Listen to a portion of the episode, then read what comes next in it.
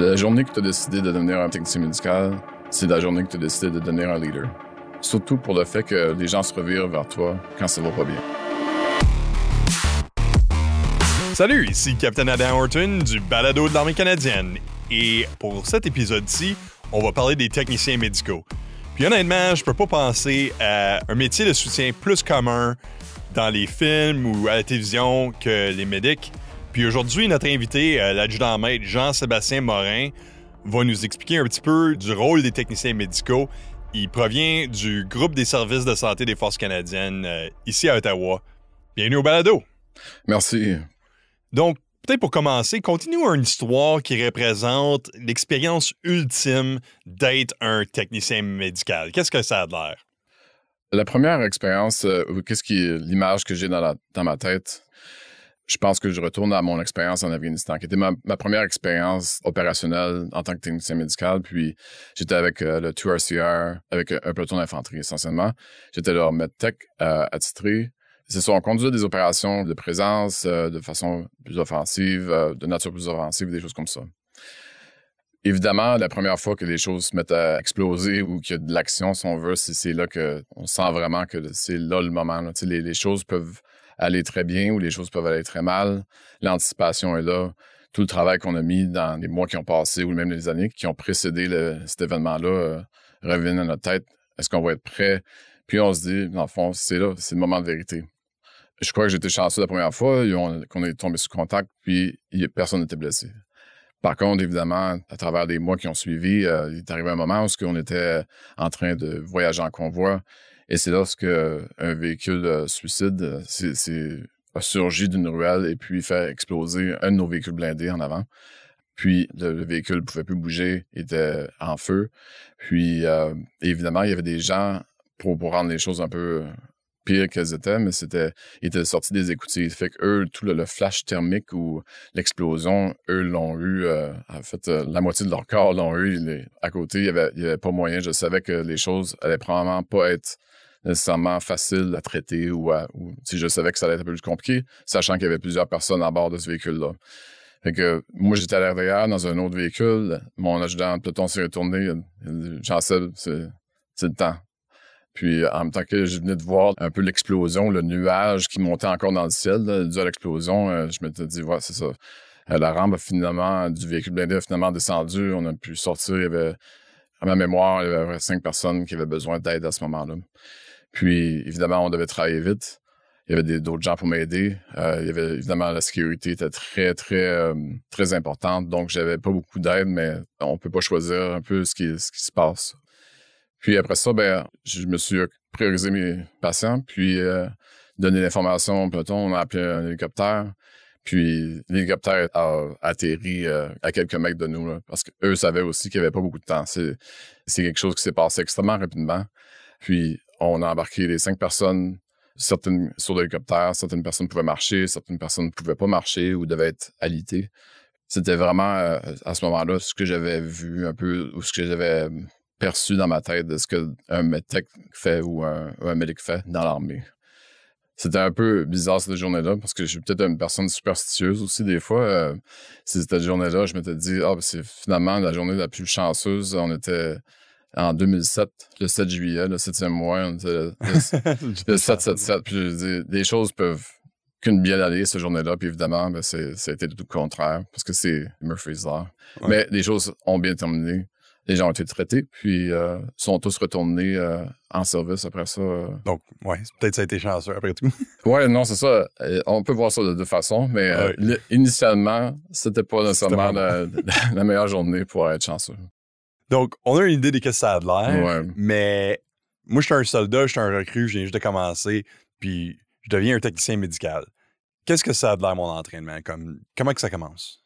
Bien, après l'entraînement à l'école de recrues, on commence une phase qui est donnée à l'école des services de santé à Borden, en Ontario.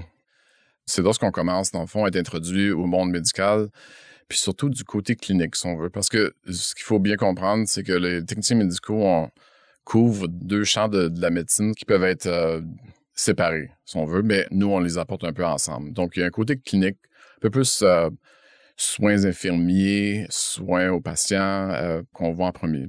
Ça, c'est l'introduction. Dans le fond, c'est on apprend à, à prendre une pression, on apprend à, faire des choses de base. sais, médecine 101, comment donner des soins, puis même aussi comment conduire une interview avec des, patients. C'est important pour plus tard parce que c'est lorsque on devient bon à poser plusieurs questions euh, que on peut trouver certaines choses qui n'étaient pas nécessairement euh, évidentes. Pour revenir à l'entraînement, on fait de la partie clinique, on fait différents examens physiques. Après quoi, on transfère vers une école de soins paramédicaux, qui est une institution civile. En ce moment, pour les francophones et les anglophones, vont à Moncton, au Nouveau-Brunswick, pour compléter leur entraînement d'ambulancier. C'est une version peut-être plus abrégée, mais quand même complète afin de devenir un ambulancier.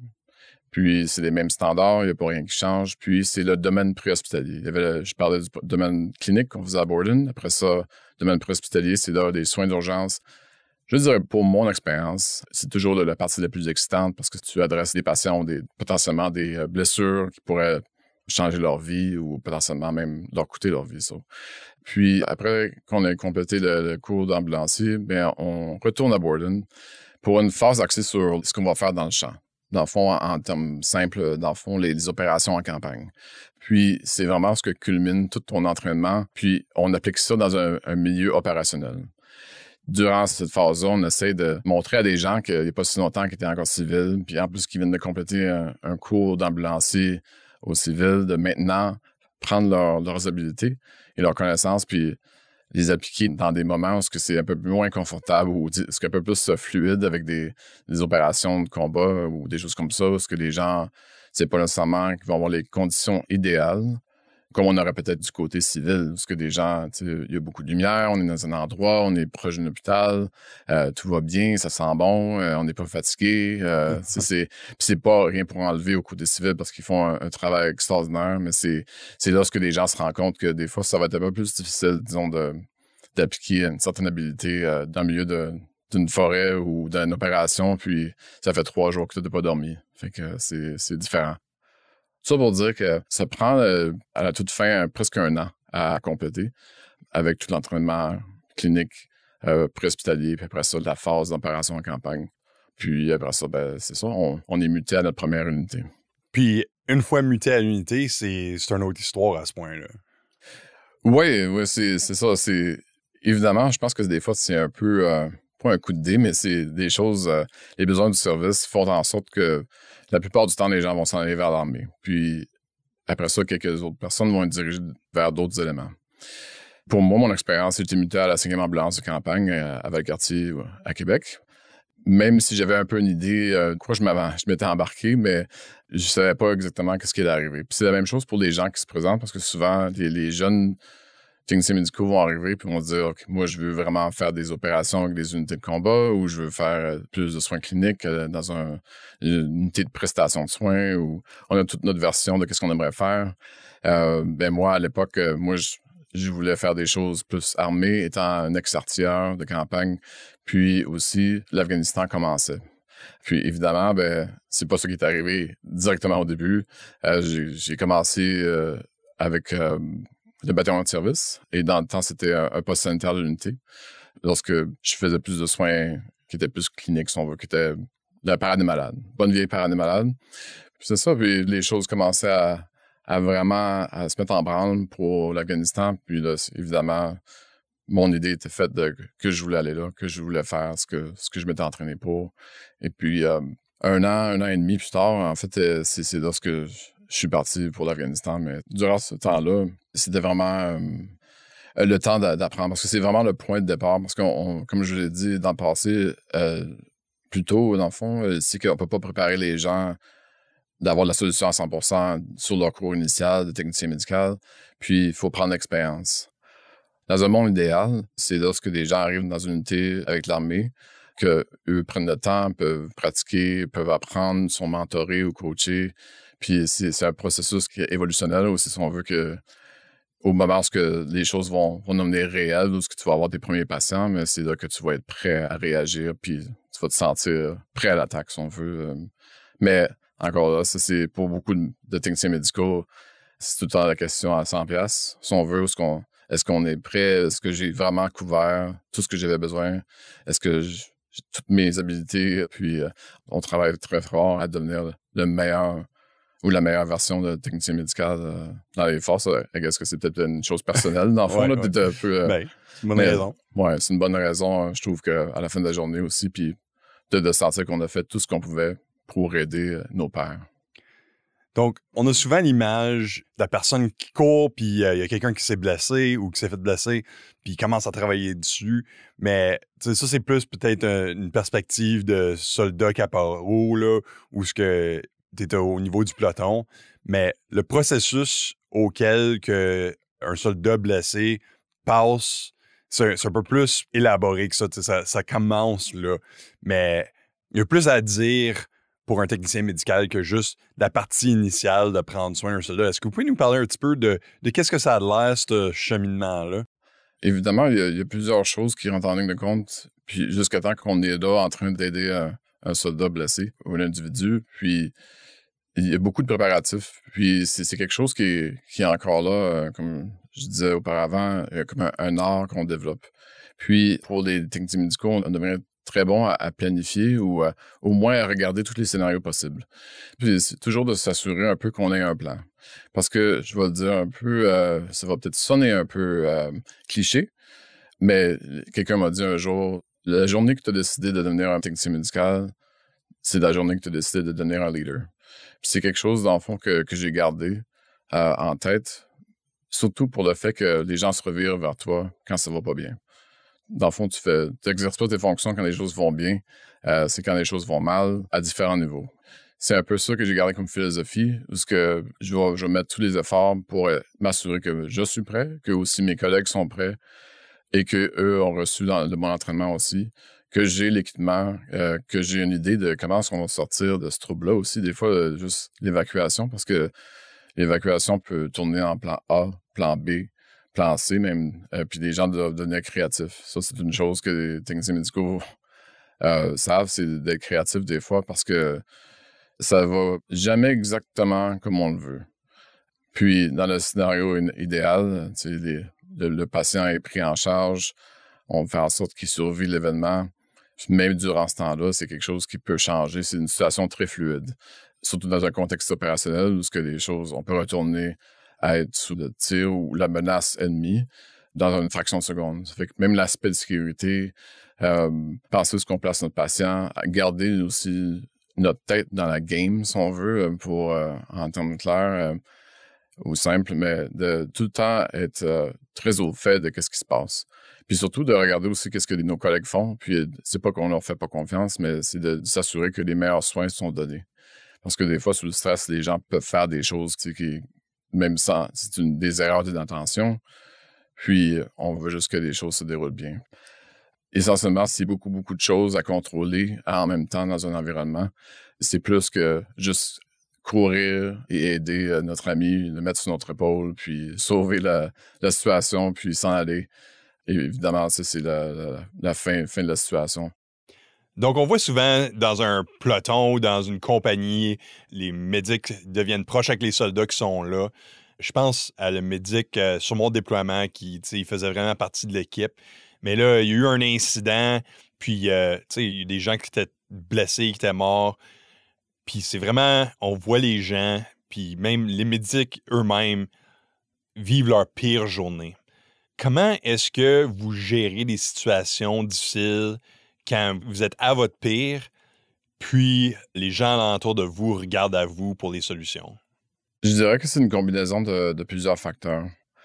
En premier lieu, je pense pas que personne n'est prêt ou a définitivement euh, une compréhension complète de qu'est-ce qu'eux pourraient ressentir cette journée-là? Parce qu'une journée qui va très mal, un peu, un peu dans le fond comme dans la vie, où ce que des fois les choses, la vie nous prend par surprise, puis c'est un peu le cas. la manière qu'on a été élevé, notre éducation, euh, notre parents ou les différentes expériences de vie peuvent influencer ça. Ça, c'est la première chose. La deuxième aussi, c'est l'entraînement, de savoir qu'on a mis tous les efforts aussi, puis toutes les chances de notre côté, qu'on a mis, dans le fond, qu'on s'est présenté, on était prêt. Puis ça, c'est quelque chose qui nous aide à accepter un peu plus la situation. On fait un peu l'examen complet des événements. Si on veut une revue des événements, puis on se dit, est-ce que j'aurais pu faire ça mieux? Est-ce que j'aurais pu faire ça d'une telle manière ou complètement différente? Puis, c'est des choses qu'on doit voir, dans le fond, d'une perception plus professionnelle que personnelle. Je pense que des fois, c'est juste d'être prêt à accepter certaines réalités. Puis, en même temps, des fois, on ne sait pas jusqu'à temps qu'on fait face à ça. Puis, il n'y a pas vraiment de de préparation, de solutions miracles, euh, autant que des gens, il y a, plusieurs, euh, disons, euh, podcasts sur la résilience, les choses comme ça. il n'y avait pas de, meilleure avenue. Si des gens ne voulaient pas en parler, ils ne voulaient pas en parler. Puis si certains gens étaient très vocaux ou vocaux à, propos de, ce qui s'était passé. Puis, c'est pas quelque chose des fois qui se règle en une journée. je pense que des fois, c'est le, choc initial, mais c'est ce qu'il s'agit de prendre conscience que si on, on, se met à avoir beaucoup de difficultés à, à comprendre l'événement ou à accepter le, résultat de ce qui est arrivé cette journée-là. Puis c'est lorsqu'on va demander de l'aide ou des choses comme ça, ben, c'est important. Durant mon un de mes deux tours en Afghanistan, euh, à un certain point, durant le milieu du tour euh, ou le déploiement, un des fantassins, un des membres de la section euh, s'est retourné. C'était vraiment en plein milieu de la journée, il n'y avait absolument aucun contexte. Puis il a dit Puis toi, Doc, tu nous demandes tout le temps comment ça va, puis nous, on te demande jamais comment ça va. Il dit Comment ça va? Puis là, j'ai dit Ben, j'ai une histoire pour toi, mon ami, parce que j'ai, beaucoup de choses. Euh, puis, faut pas attendre, euh, nécessairement qu'il y ait des événements qui arrivent. C'est constamment un travail aussi, c'est qu'on prend soin des gens, puis des fois, on s'oublie. Puis, euh, c'est ça, c'est ça l'important, parce que on absorbe, on est comme un peu une éponge, parce que les gens viennent nous voir quand ça va pas bien. Puis, en même temps, tu les connais. Je pense que du côté civil, des fois, c'est un peu moins personnel, juste parce que tu as des personnes, des, blessés ou des gens qui sont qui leur arrive un incident, qui sont complètement inconnus, euh, des, disons, des travailleurs paramédicaux qui vont arriver, des ambulanciers qui vont arriver sur la scène. Puis nous, en fait, c'est des gens qui se sont ouverts à nous. On connaît tous leurs petits bobos aussi. Euh, ça. Puis souvent, euh, puis, par des conversations, tu développes cette relation-là. Puis c'est une expérience, comme je disais, vraiment plus personnelle, vraiment plus viscérale pour moi, c'est comme ça que je le vois. Puis il faut juste euh, être conscient de, des scénarios qui pourraient arriver euh, dans le futur. Puis, euh, après ça, on peut les adresser tout seul ou avec de l'aide. Puis il n'y a rien de mal à ça. J'apprécie vraiment aussi, vous avez utilisé ça à plusieurs reprises. C'est comme Hey doc, chose, puis doc, j'ai besoin de ça. C'est comme moi, je prends un docteur, mais c'est comme le terme qu'on utilise tout parce que c'est vraiment l'expression, c'est tu veux pas faire fâcher les custodies, tu veux pas faire fâcher les médics parce qu'ils sont là pour toi puis ils sont là pour t'aider. Ce terme-là, doc, c'est tout le temps quelque chose qui vraiment qui symbolise genre presque l'importance du médic dans le peloton. Tu sais, t'as le chef de peloton, puis t'as l'adjudant, mais tu sais, le doc qui est là pour tout le monde, puis comme l'ami à tout le monde, puis qui, mm-hmm. qui, prend soin de l'équipe. Fait qu'est-ce que vous pensez de ce rôle-là en termes de cette place-là dans le peloton? Évidemment, j'ai été honoré de, pouvoir être un doc dans, un peloton ou dans, une, sous-unité ou peu importe, dans une, avec un groupe de gens. Puis, c'est pas pour euh, gonfler notre ego, ah, j'aime ça euh, me faire appeler doc ou peu importe, c'est vraiment un, terme affectueux, qu'est-ce que les gens vont dire. Puis, c'est pas mal plus, plus rapide que de dire Hey, toi le médic ou Hey, toi le technicien médical, viens ici. Euh, hey, doc, puis viens ici. Puis, souvent, ils vont dire Doc Morin ou s'il y a plusieurs docs, euh, euh, ben, ils vont l'identifier comme ça. Mais j'aimerais aussi euh, dire que des fois, c'est pas nécessairement que on est un être supérieur, puis loin de là, ou un être parfait. Puis je m'explique en disant que souvent, ils disent Ah, ben, Doc, c'est un rassemblement de, de, tout ce que. un ambassadeur pour pour les choses, pour la santé, pour le bien vivre et ci, puis ça. Puis, puis ça me rappelle un, moment en Afghanistan où on était, on revenait d'avoir euh, été prêté main forte à un peloton qui avait été euh, sous embuscade. Puis on était revenu, on avait passé une bonne partie de la nuit éveillé, puis était de bonne heure le matin. Et moi, mon déjeuner pour ce, ce matin-là, c'était I guess, euh, du tabac, euh, puis des cigarettes, puis euh, des, boissons énergisantes. Puis, peut-être un muffin là-dedans pour ajouter le trio complet.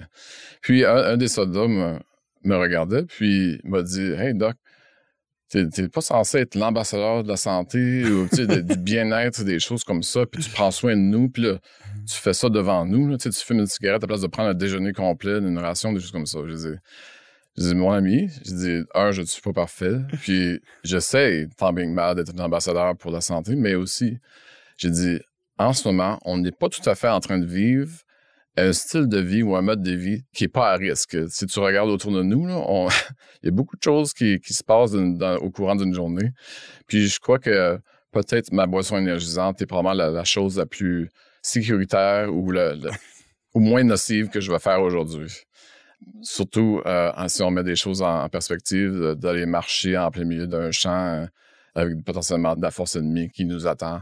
C'est souvent euh, doc c'est il y a des limites et puis euh, mais euh, on, comprend le sens de, ce que les gens veulent dire quand ils nous appellent doc. Je pense pas que le balado serait complet si on discuterait pas peut-être de votre rôle en ce moment dans les forces. Fait c'est quoi votre responsabilité puis qu'est-ce qui nous regarde dans le futur pour le métier des, des techniciens médicaux?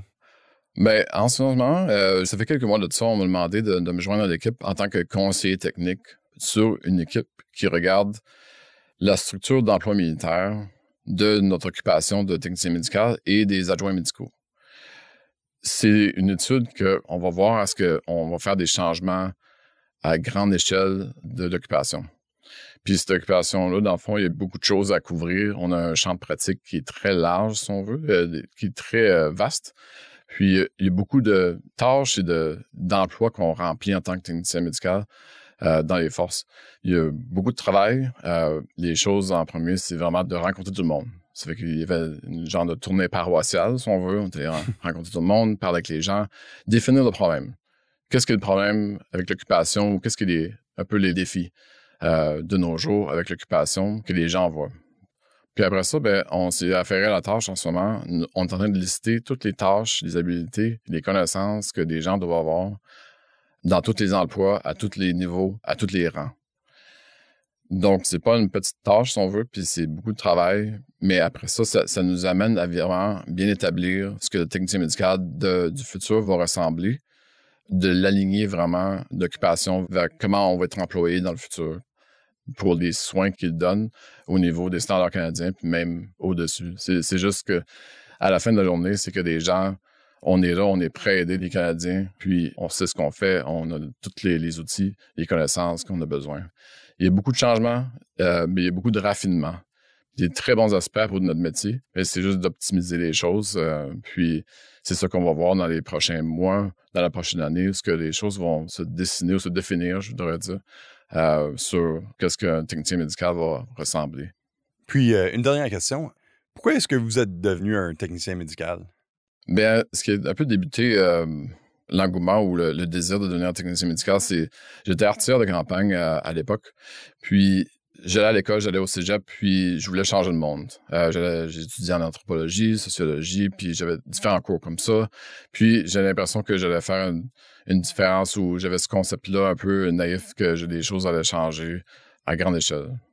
Mais euh, évidemment, ce qui m'a ramené sur Terre, c'est que le, jour, euh, j'étais chez moi, puis dans mon petit appartement, puis mon, ami est venu cogner à la porte, puis il a dit Hey Jean-Seb, tu as 15 minutes pour décider si tu veux aller en Bosnie.